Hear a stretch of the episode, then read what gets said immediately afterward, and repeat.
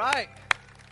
And good morning and welcome to the Church of 1122. My name is Pastor Ryan Britt and I have the incredible honor to be able to open God's Word and teach this morning. And so thanks so much for being here. We are in a series where we've been walking through the book of First John for quite a few weeks and we're going to continue that this morning. So if you have your Bibles, you can go ahead and get those out. If you don't, there's one in the seat back in front of you.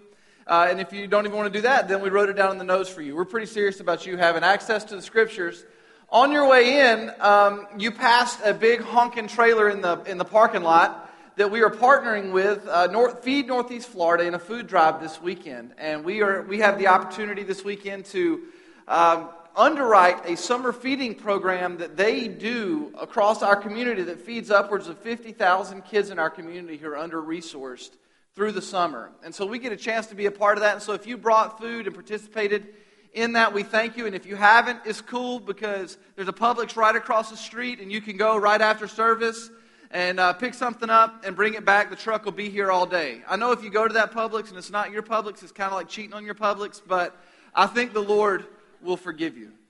Uh, amen. All right.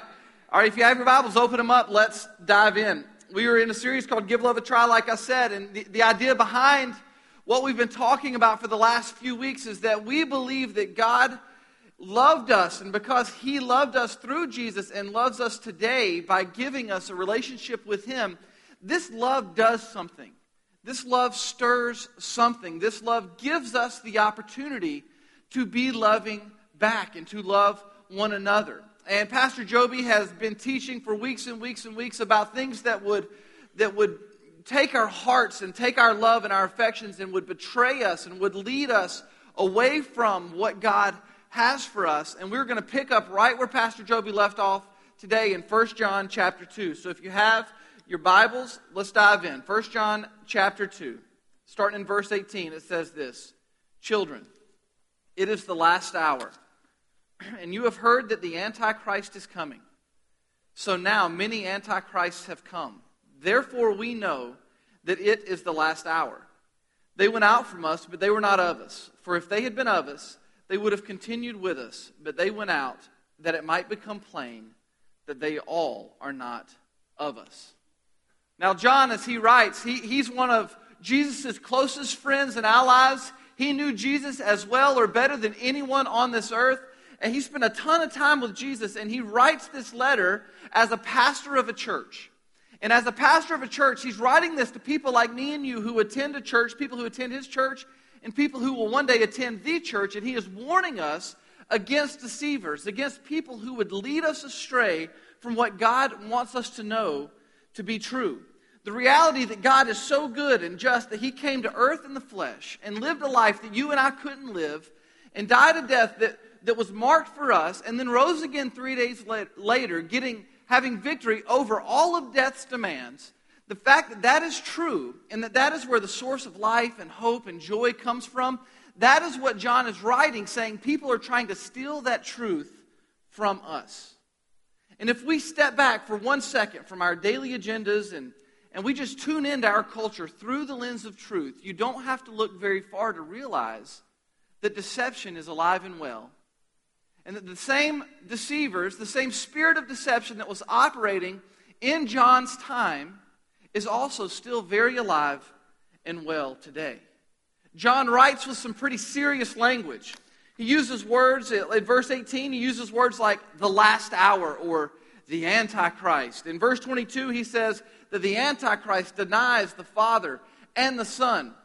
Now, you don't write about the Antichrist and the last hour unless you mean business.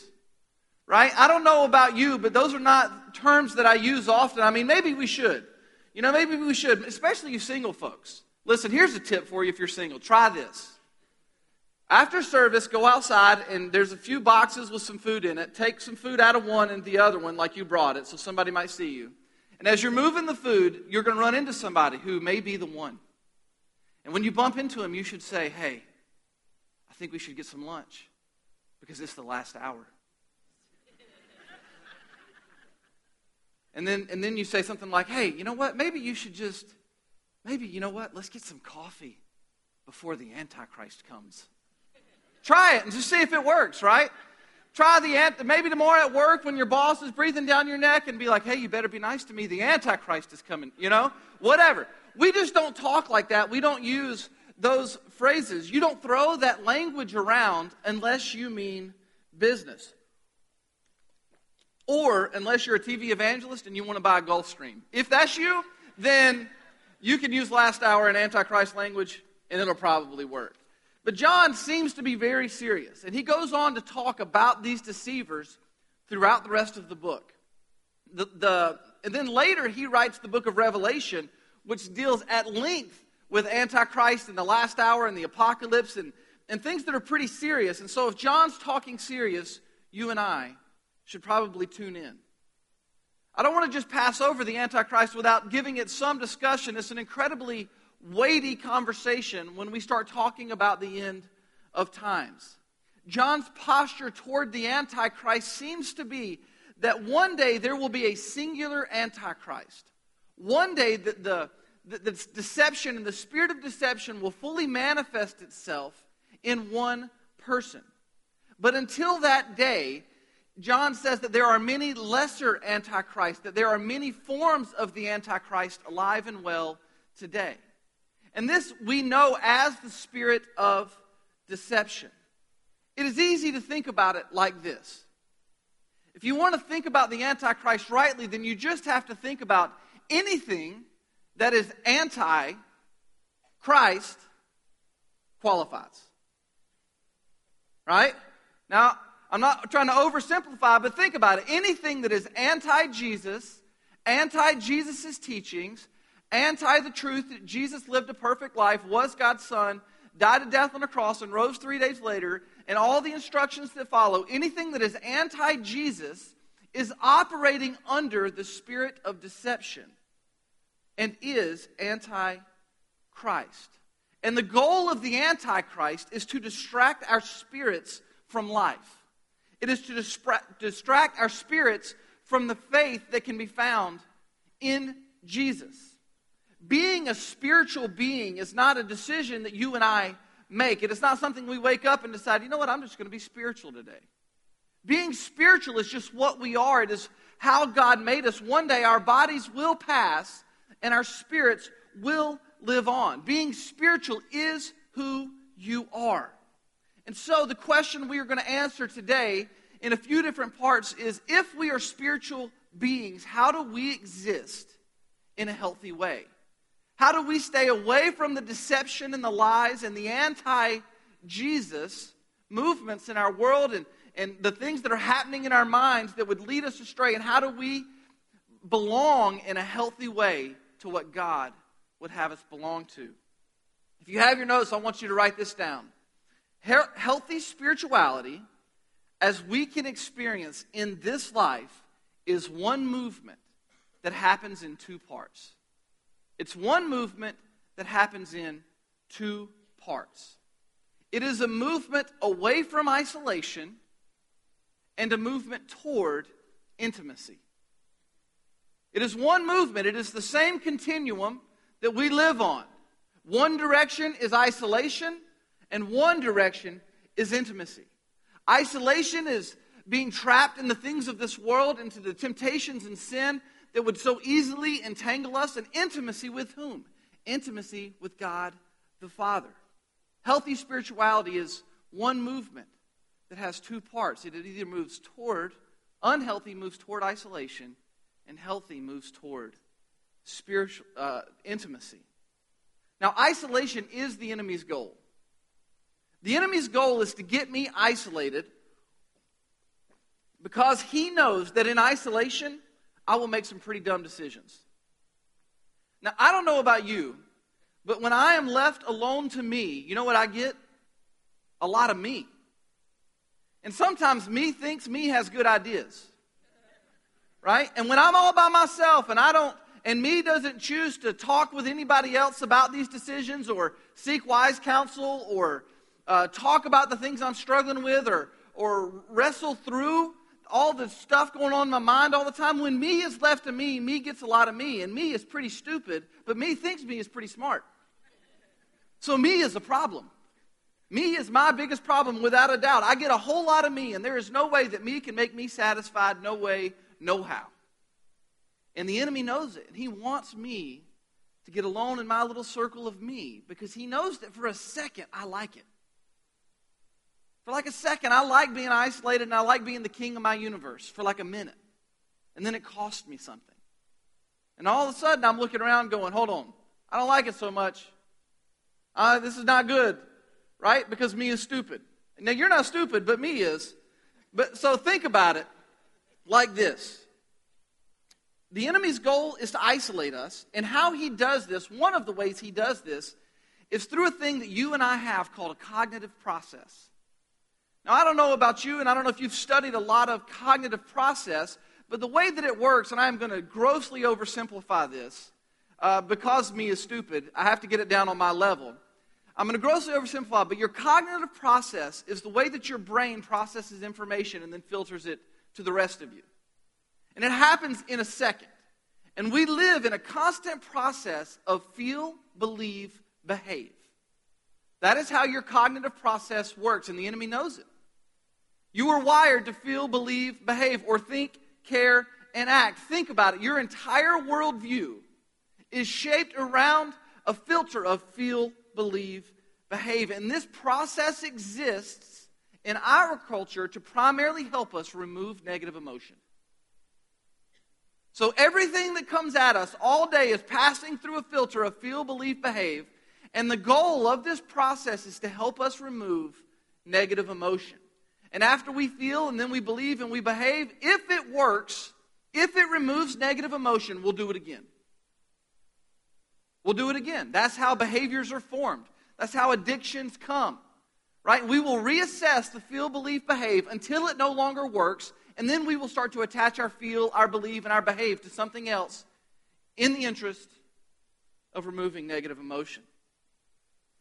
In order to remove this negative emotion, our cognitive process takes us on a journey. It takes us on a, a, a, a, quick process that, that we see something and we think this thing will help us feel better. Whether it's a thing or a person or a, a situation, we think about it for a second. We go, that'll make me feel better. And then, not too long after, we begin to believe that that thing will help us feel better. And we define feel better all kinds of ways. Sometimes we, we define that through joy and happiness, sometimes we define it through numbness and indifference. But whatever, as long as we don't feel worse, we will pursue it with our feelings, our believings, and our behaviors. And what's crazy is the enemy knows this. He knows how we're wired. He knows how our jacked up minds work, and he knows that he has a sympathetic ear. Just like Pastor Ben said earlier, I love the classic hymn we just sang, and the line that says, I am prone to wander. Lord, I feel it. I am prone to leave the God I love. The enemy knows that we are prone to wander. And he is constantly throwing darts at us, trying to get us to attach our thinking, our feeling, our caring, and our acting to something that will lead us into isolation. This wandering leads us to aloneness, and when we are isolated, it is open season for temptation to set in and the enemy to have his claws dug in deep. John's no idiot. He knows the what the enemy is up to, and that is why he writes with such serious language because he knows that there's an enemy out there trying to destroy us. John writes with a real sense of urgency. And I think that you and I could do ourselves some favors if we lived with some urgency. Now, I'm not saying that we're in a state of emergency. There's a difference between emergency and urgency. If you turn on Fox News or CNN or whatever, they want you to believe that it's all over, right? People have been saying it's all over for thousands and thousands of years, and we don't know when and we don't know how. But I really don't believe that we are in a state of emergency. I know our world's jacked up and we can live with a sense of urgency, but this, this idea of emergency just stirs fear and control, right? And, and, and we don't have to live under fear because God is sovereign, because Jesus has the victory, because the war is won. Praise the Lord. We don't have to live in a state of emergency, but we get to live with a sense of urgency. I'm not sure how you grew up in church, but in the tradition that I came from, they did this thing in our churches where they it was where they really, really like to talk about the end times. Back when I was a, a kid and a teenager, uh, the Left Behind series was really big, and the end times was all the rage. It's all that anybody ever talked about. And they would preach these sermons, and they would tell us about all the things that are going to happen one day, and they would use all this language. And, and then at the end of the service, they would say, All right, if you think any of that's true, I'm kind of overstating this in bitterness, so forgive me, but if you think any of that's true, then here's what you need to do you need to pray this prayer. And then they would lead us through a thing called the sinner's prayer. Sinner's prayer. And they would put it on the screen, and I would read it, and, and then they would say, If you've prayed that prayer today, we want you to come down the aisle and shake the preacher's hand and let him know about the decision that you've made. Okay. My dad happened to be the preacher, um, one of them, the good one. And, um, and then you would then go, they would say, All right, good job. Now go try and try to live really, really, really, really well and do your best not to mess up too bad. In Jesus' name. Go. Based on that formula, I have been saved 917 times. Not even kidding. I've prayed the prayer at least 4,000 times.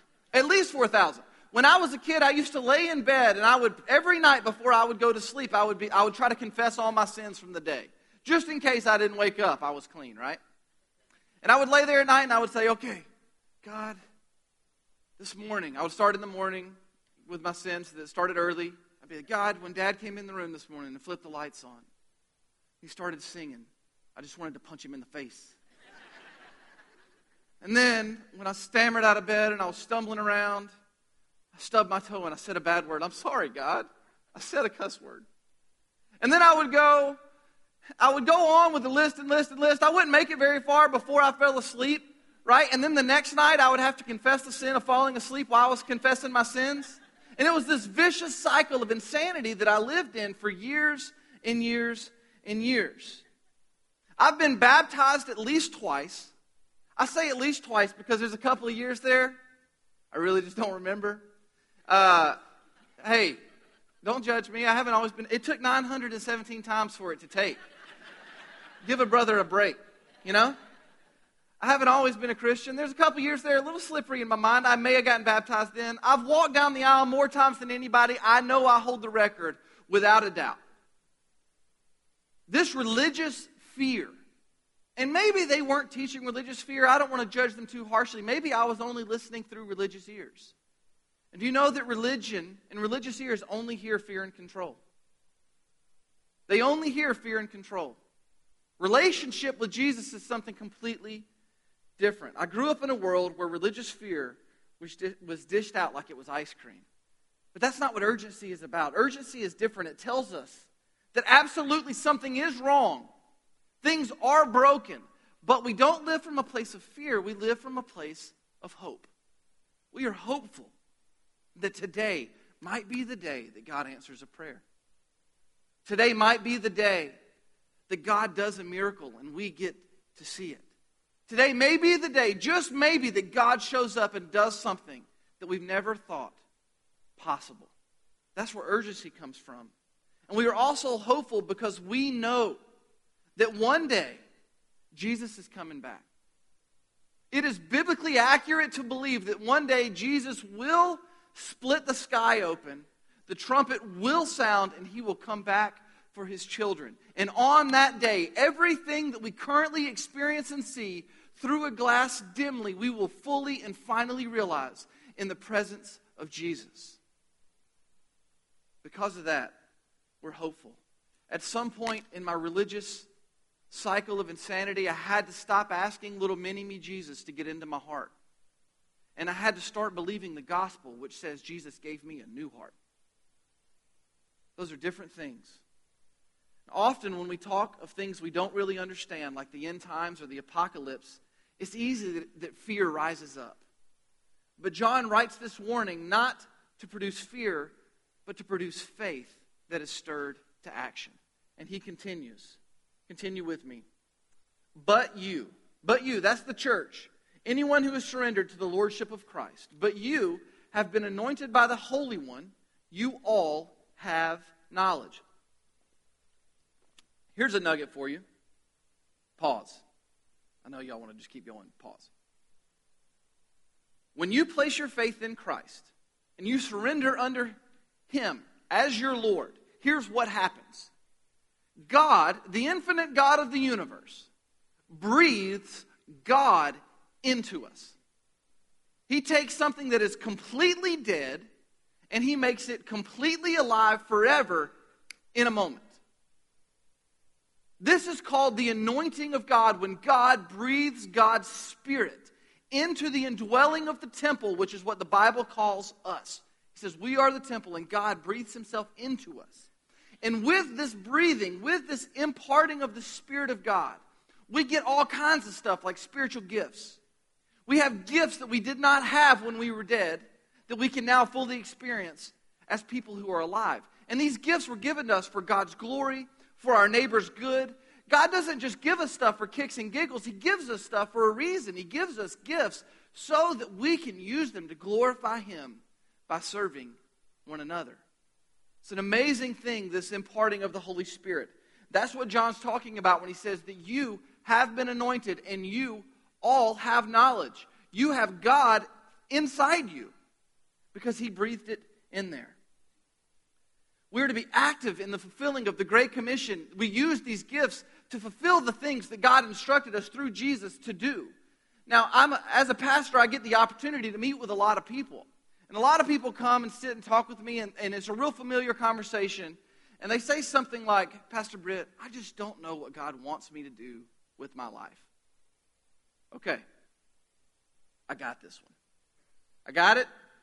Sit right there. If you will, turn in your Bibles to Matthew chapter 28, verses 19 and 20. And it says this Go make disciples of all nations, baptizing them in the name of the Father, the Son, and the Holy Spirit, and teaching them to obey all that I have instructed you. And I will be with you until the end of the age.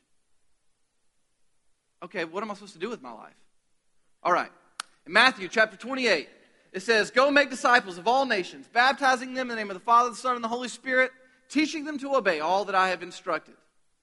I, I get it, but what am I? Okay. Go make disciples. I think it's amazing the number of people I meet with that say, I just don't know what, I want, what I'm supposed to do with my life. And they're waiting on some mystical voice to show up. Listen, friends, you don't need a voice when God gave you a verse. This is what we are here to do. We exist to make disciples. That is why we are here. John continues I write to you not because you do not know the truth, but because you know it, and because no lie is of the truth. Who is the liar but he who denies that Jesus is the Christ? This is the Antichrist, he who denies the Father and the Son. No one who denies the Son has the Father. Whoever confesses the Son has the Father also. Let what you heard from the beginning abide in you. If what you heard from the beginning abides in you, then you too will abide in the Son and in the Father. And this is the promise that he made to us eternal life. Here's the deal this is a really simple way to restate what John just said. If you are about Jesus, then you are about Jesus' business. If you're about Jesus, then you're about the things that Jesus is about. Abiding in the Son and in the Father is a primary theme that John talks about all over the Scriptures. He talks about it in the book of John and all, all three of his letters and in Revelation. And when I hear this word abiding at first, I get a little weird because it seems like this thing that I'm just not capable of. And I don't know what you think about when you hear the word abiding, but my first instinct is to go to behaviors. And so I start to think, you know, if I want to abide in the Son and the Father, then I need to wake up early in the morning. Because Jesus rose early in the morning, and because he rose early in the morning, so shall I.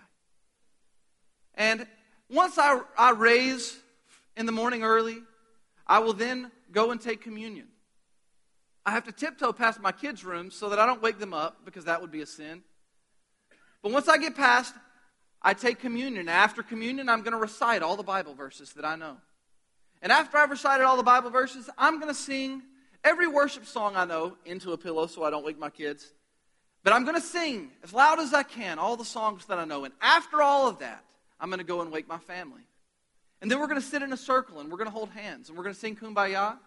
And when we do, the Spirit of God is going to whisper into my ear. And as He whispers, I'm going to interpret their dreams from the night before. And that, my friends, will be abiding. That's not what you think about when you think about abiding? That's where my brain goes. I go straight to behaviors. But that's not what John's talking about. He's not talking about behaviors. Belonging is something else. Belonging is about, uh, abiding is about belonging. You want to write that down. Abiding is about belonging. And as followers of Jesus, we experience this belonging through four relationships. God created us to enjoy Him through four different relationships. And for the rest of our time, I'm going to talk about what these four relationships are and how we can actively pursue intimacy with God through them. We'll talk about intimacy through God, uh, with God through these relationships, and we'll also talk about what happens when we fall into isolation. God created us to enjoy Him through four relationships. And the first of these relationships, and you can follow along in your notes, there's a cute little stick man for you to draw this with. The first relationship that God created you to enjoy Him through is a relationship with God Himself. A.W. Tozer famously said, What comes into our minds when we think about God is the most important thing about us. That's true. When you think about God, have your thoughts been captivated by the gospel? Romans chapter 1 verse 16 says the gospel is the power of salvation for all who hear and believe. The receiving and the believing of the gospel is the most important and most definitive thing about you. This primary relationship with God can only be had through faith in Jesus. It is on this relationship that all other relationships hang. Here at 1122, we say this statement all the time God is first. God is first. And when God gives us faith to believe in Him and we recognize Him as first or preeminent over all things, He begins to draw us into who He is closer and closer and closer. And when He does this, we can begin to experience intimacy as it was designed by God. Isolation happens when we slip into the lies of this world, when we begin to, ha- to fix our thoughts on things other than God and His goodness, we begin to slip away from intimacy and into isolation. Abiding in Christ through this relationship comes through acts of faith. And that is where intimacy is found. Abiding in your relationship with God comes through acts of faith. It is faith fueled activity. I'm not talking about behavior modification, I'm talking about faith fueled activity, which is something different. Faith fueled activity equals abiding in Christ. And we realize this faith fueled activity through things like our spiritual disciplines. Our spiritual disciplines are things like prayer. Do you know that prayer without faith is powerless? Prayer without faith is completely powerless. Prayer without faith is just words that won't get above the ceiling. The good news is that Jesus tells us that we don't have to have dump trucks full of faith, but that the faith of a mustard seed can move a mountain. Even the smallest amount of faith that taken to God through prayer, God will respond to the faith of his people. Do you know that God responds to faith? We often say, well, just pray and see what God does. In faith, believing is what stirs God to action. Faith stirs God to action, not words. Those are different, different things. Acts of faith are absolutely what abiding looks like. Without faith, we are powerless, and that is exactly what the enemy wants. The second relationship that God created us for, to enjoy Him through, is a relationship with ourself. The first is God, the second is ourself. Do you know that you spend a lot of time with you? Right? Yeah. You can't get away from you.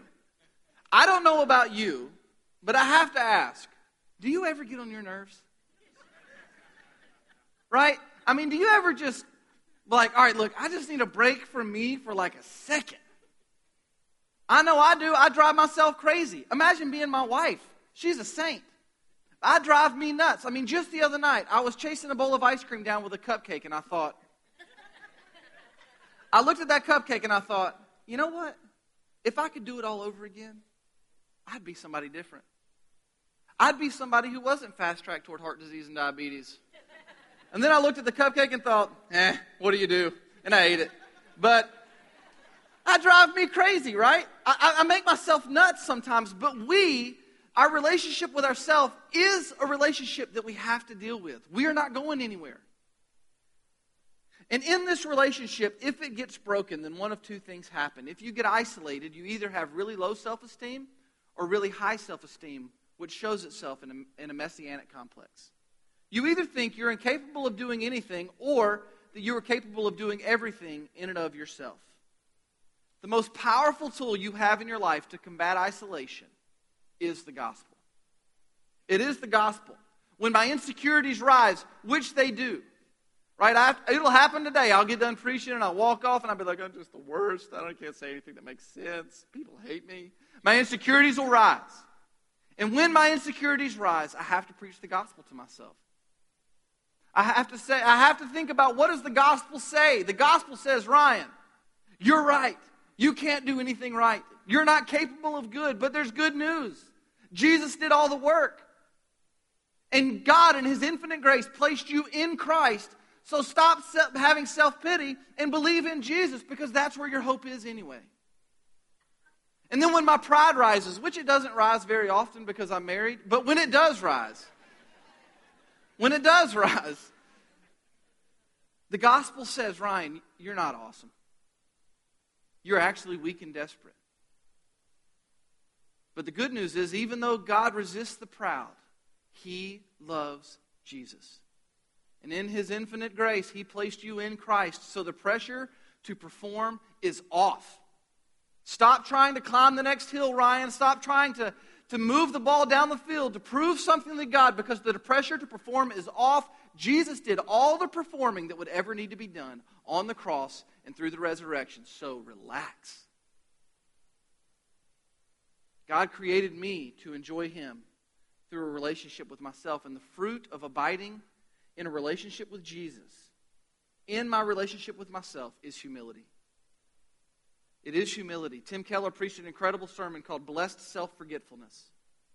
And in this sermon, he says that humility is not thinking less of oneself, it is thinking of oneself less. Humility is not thinking less of you, it is thinking of you less. Humility is found when we fix our mind's eye on something other than us. When we fix our, our heart's attention and our mind's affections on something other than us. Did you know that you are not the point of your existence? You're not the center of the universe. And as long as we live like we are the point and we are the center of the universe, we can never experience life as God designed for us to live. Humility is the fruit of abiding in your relationship with Christ. One of the primary ways we see this relationship lived out in a healthy way here at 1122 is through baptism. I look around the room and I see dozens of people who've been baptized here at 1122, and every one of them, when they climb into the tub, there's a little shake. And it's not because the water's cold, because we got heaters in that mess. But they got a little shake because they're nervous. They're nervous because they are putting themselves on display for the world to see. And they are saying out loud, God has saved me, and I want everybody to know it. It is an incredibly humbling step to take. And I believe that there's a lot of people here today that have not been obedient and faithfully followed Christ in baptism. We would encourage you to do so. You can act in humility by offering yourself up to be baptized. We're going to do a baptism here in about a month at the beach. And beach baptism at 1122 is the rock star of all events. It's the best thing we do all year. I love it. Our whole church packs on the beach, and we just celebrate what God's doing through baptism. And if you need to take the step of faith through baptism, I would encourage you to do it today. Step toward intimacy. Don't get pulled toward isolation. The third relationship that God created us for is a relationship with others or community. This relationship is it a direct result of, the, of God Himself. God, in and of Himself, is a community. He is a perfectly designed triune relationship. He, God the Father, God the Son, who is Jesus, and God the Holy Spirit live in a constant love fest. They are just loving on each other all the time, and it always works. And they practice something called mutual voluntary submission. Habitually and always, they live in a relationship of mutual voluntary submission.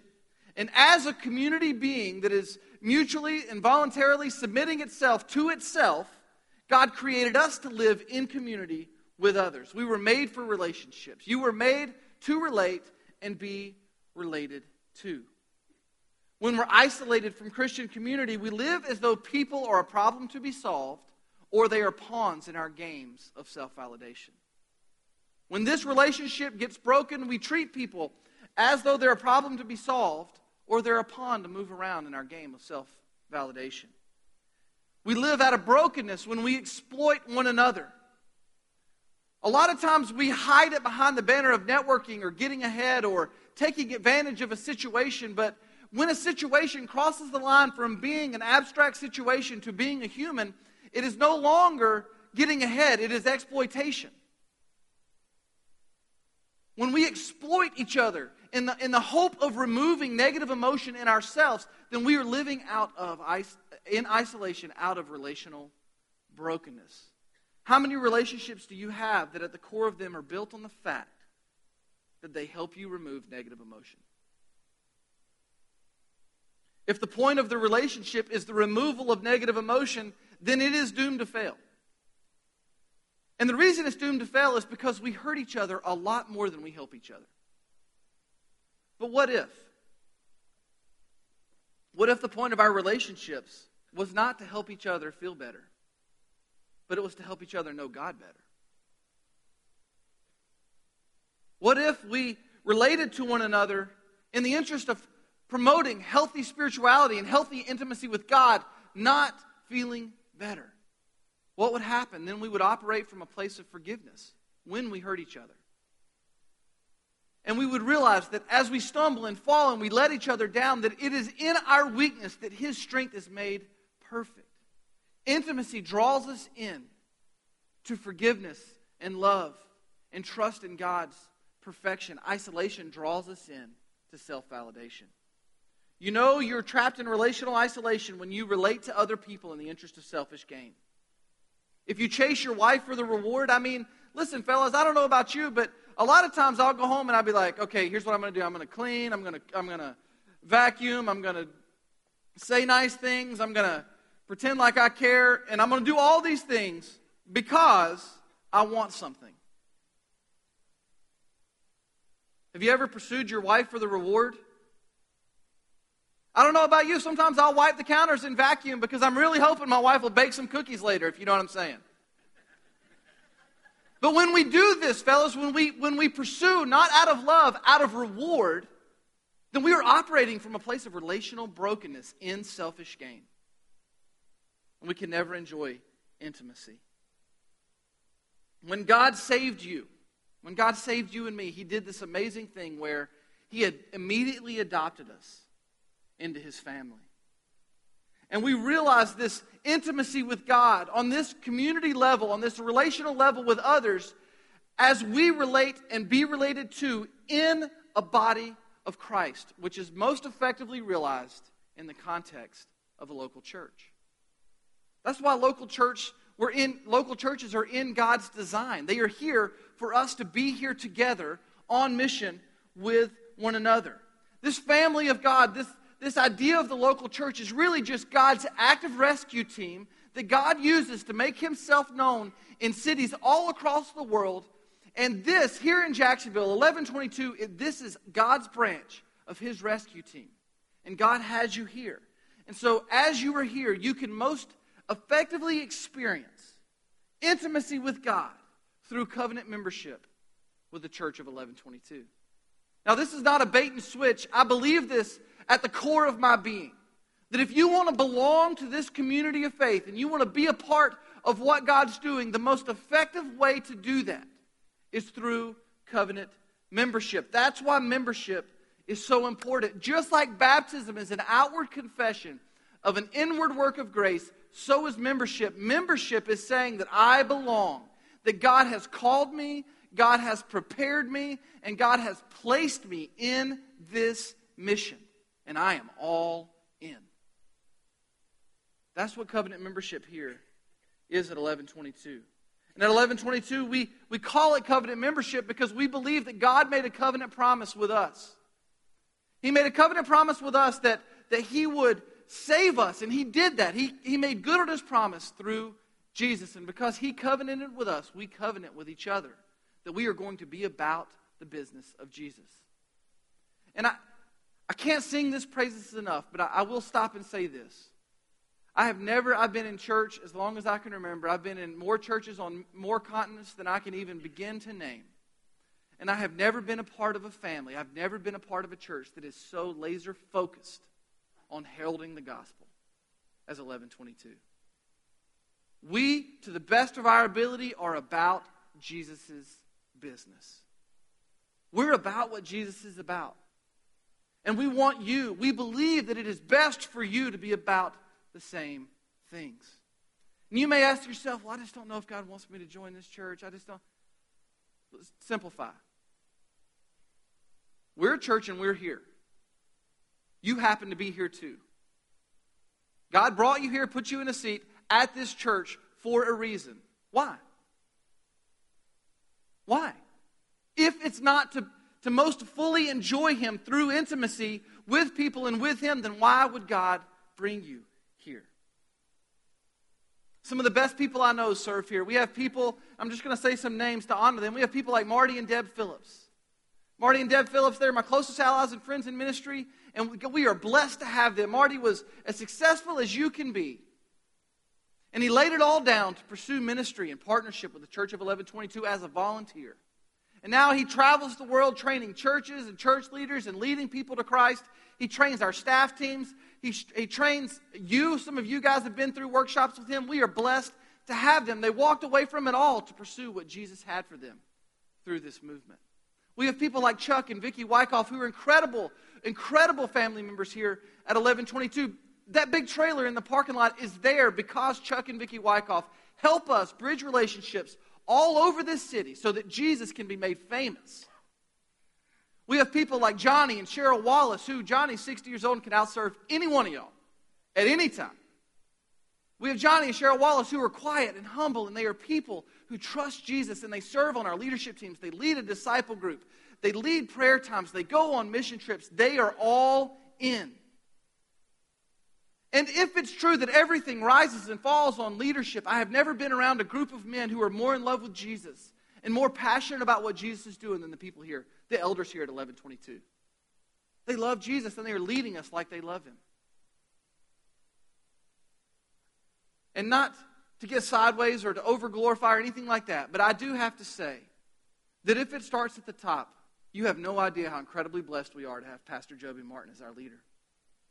We are blessed people here at 1122. That guy is the real deal. I love Jesus more because I know him. I love my wife more because I'm around him. I'm a better dad. I'm a better friend because I get to serve with people like Joby. These are people who belong here, who habitually have committed themselves to being an active part of this family of faith. As I was preparing this message, I began to pray and I began to feel like God was stirring in me that He wants 500 people, 500 adults to move this weekend into covenant membership with the Church of 1122. A lot of us have been attending here for a while. Listen, if you're here and you're just checking us out, just check out on this part. No problem. We're glad you're here. We're moving for all people. If you've been here less than like four weeks, great. Everybody else, tune in. There are a lot of people who've been here for a long time that are sitting in the stands as fans of the movement. It's time to move from being a fan of the movement to being a family member on mission with this people. God wants you to move from cheering to committing. No doubt in my mind. I'm believing that 500 adults will take that step this weekend. Are you one of them? I hope so. I hope so. Imagine what God could do if you committed yourselves on the deepest levels to His mission and His purpose in this city. Just imagine. If isolation is realized through self preservation and self promotion and selfish gain, then intimacy is realized through selfless acts of service. Becoming a member of the Church of 1122 is saying, I lay down my selfish ambitions to be a part of something bigger than myself. The fourth and final relationship is your relationship to the rest of creation. You were created by God to steward all things that God chooses to trust you with. This is where our sense of purpose comes from. We were created to work, we were created to be active in creation. God gave us dominion over all things created so that we could enjoy His provisions in our life. And when this relationship gets broken, one of two things happens. One, materialism. We talk about this all the time. We call it the cul de sac of stupidity. It's running around in a circle, doing the same thing for the same reasons, thinking stuff will satisfy you when you know that it won't. Because nobody actually believes that stuff equals happiness, but yet we chase it like it does. That's materialism. That's what happens. And two is poverty thinking on the other side of the same coin. We begin to think that God didn't give us resources. We begin to think that God didn't create us to work, that God didn't give us the chance to steward, and we begin to believe that it's somebody else's responsibility to provide for us versus our opportunity to live as God created us to live. On either side of the coin, we find relational isolation in our relationship to the rest of creation. If isolation shows itself through materialism and poverty thinking, then abiding in Christ is realized through, in this relationship as we obediently steward what God has given us. Everything that you've been trusted with by God falls into one of three buckets time, talent, and treasure.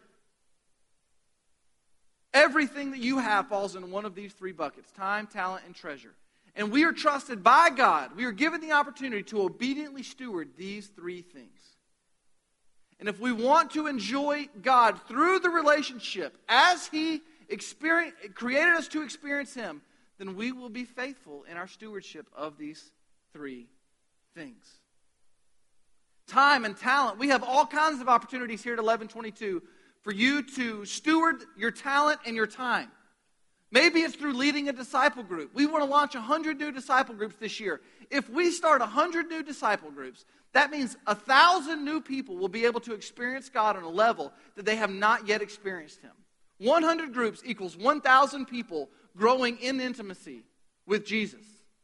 Maybe it's time for some of you to, to give up some time and to use your talent, your God given talent, to help others grow in their intimacy with Him through disciple groups.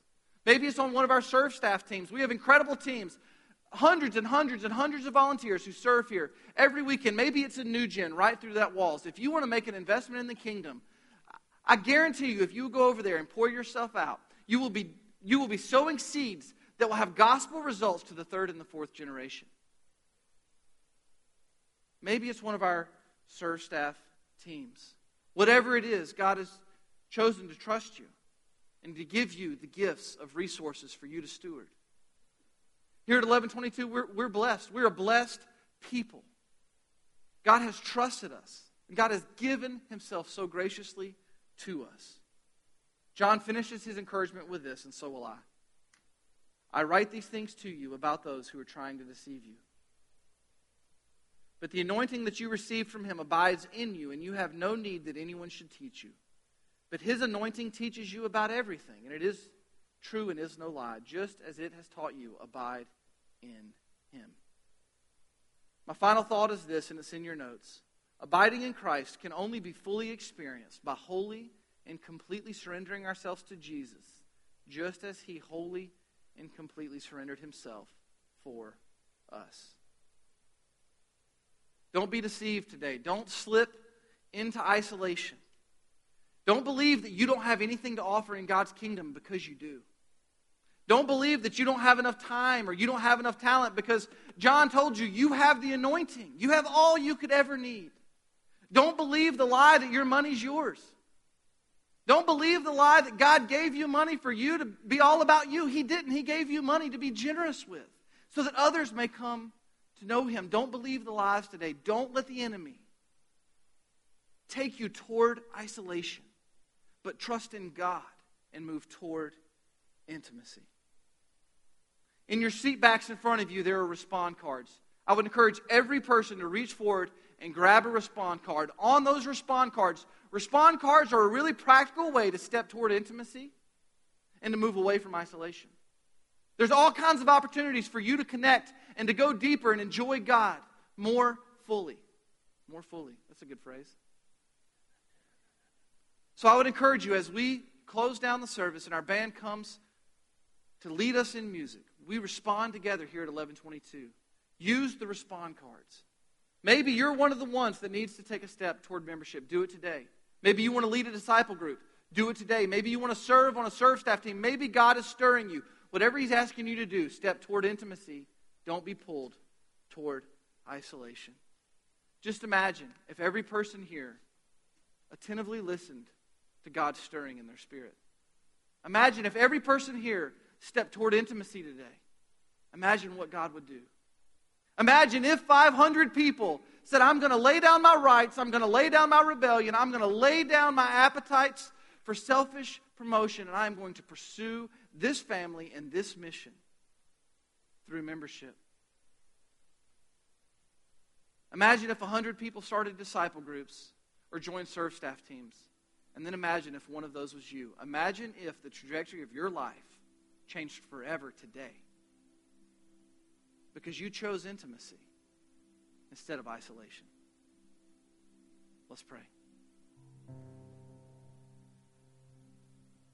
Father, we love you. We thank you for giving us the gift of responding to you. We thank you for giving us the opportunity to be a part of what you're doing and to be a part of your people. And I pray that you would stir us, that you would stir us to action, that you would teach us to trust more fully and more deeply in the gospel. And that as we love more deeply, you lead us to a place to where we serve and we relate and we have relationships and we experience them on the fullest of levels. Above all things, we thank you for Jesus. That because of him, we are forgiven and we can live. We thank you for who you are and what you're doing through this movement. In your name we pray. Amen. Amen. Here at 1122, we respond to the gospel. You may need to come to the altar and pray. We would invite you to do so. You have those respond cards in the seat back in front of you. I, I pray that you would take a step the last song we call our respond song, and it is the time for us to respond to what God's doing. Let's respond together.